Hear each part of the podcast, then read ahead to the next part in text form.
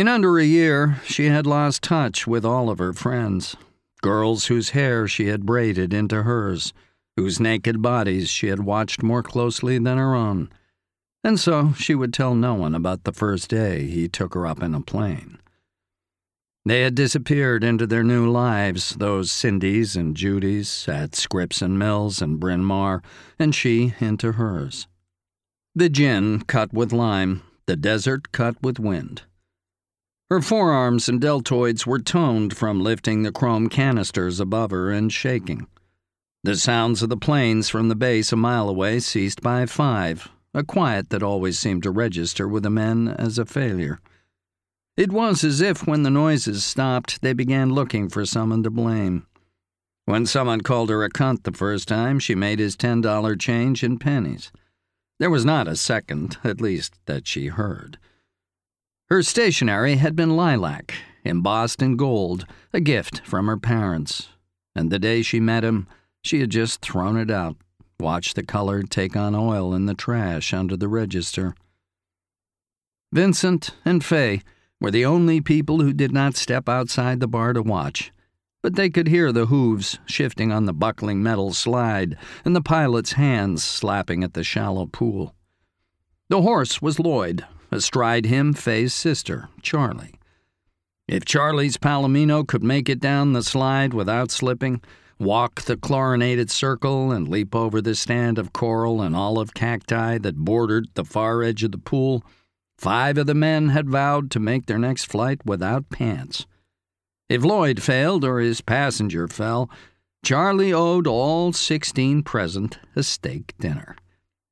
On the wall, a fractured Coca Cola clock said five after seven. The wager's conception had left the stools along the bar pulled far from their original line, some bunched in groups where men had made bets on the bet, one on its side in the middle of the room. Atop it had stood Rusty, a pilot famous among them for a flawless record with carrier landings, and for once having drawn, on the sleeping face of the first man to break the speed of sound, a permanent markered monocle. He had pushed back his feather fine blond hair as he composed an impromptu limerick. There was an old horsey named Lloyd who never did see too much Freude. Vincent sat closest to the screen door, where a desert wind came through, warm and pointed. It was his first time at the doctor's, as it was unofficially called. I was at the doctor's until very late, they would say. The doctor demanded to see me. Fay leaned on the warped wood of the bar, her sight fixed on the window above the piano. Through it, a green bark tree with yellow flowers leaned at an angle that suggested remorse somehow, pleading. She poured from high, the liquor catching the strata of dusky light before reaching his tumbler. Fay, Vincent.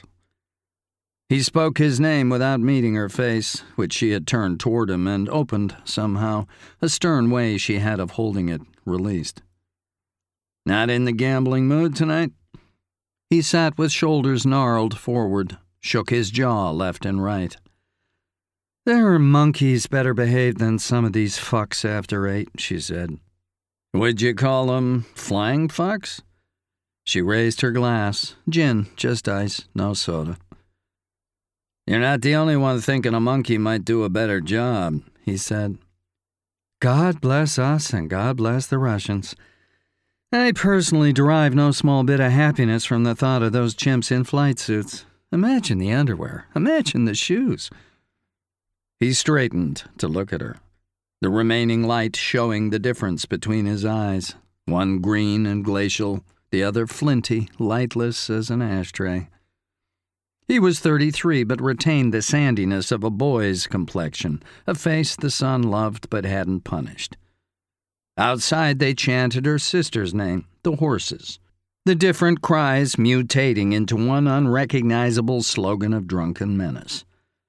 Someone stepped into their car to turn the radio on, and the headlights sailed through the mesh door, beating down on the tilted portraits of aviators and Hollywood cowboys, the pale lucite beads that necklaced the beer taps. Ain't a gonna need this house no longer. Ain't a gonna need this house no more, came the music.